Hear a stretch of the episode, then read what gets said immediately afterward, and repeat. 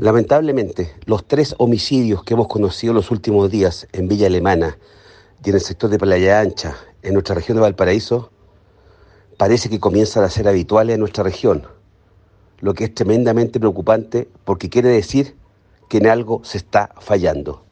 La autoridad regional ha comenzado un trabajo para hacer seguimiento y desbaratar en el mediano plazo el crimen organizado, lo que me parece muy bien.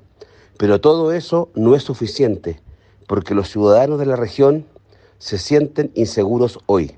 Aquí la señal contra el crimen organizado y los delitos violentos debe ser de tolerancia cero y redoblar los esfuerzos para mantener a las policías en labores de patrullaje preventivo.